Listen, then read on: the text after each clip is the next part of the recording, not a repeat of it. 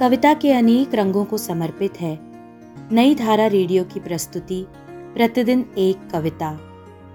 कीजिए अपने हर दिन की शुरुआत एक कविता के साथ।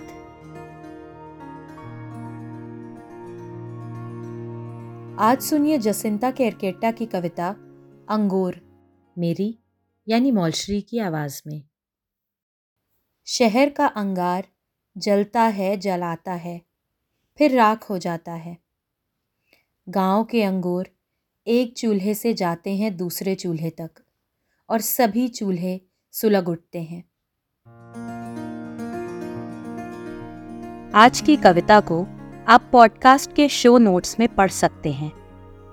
आप जहाँ भी प्रतिदिन एक कविता सुन रहे हैं, वहाँ अपने कमेंट्स शेयर करना ना भूलें।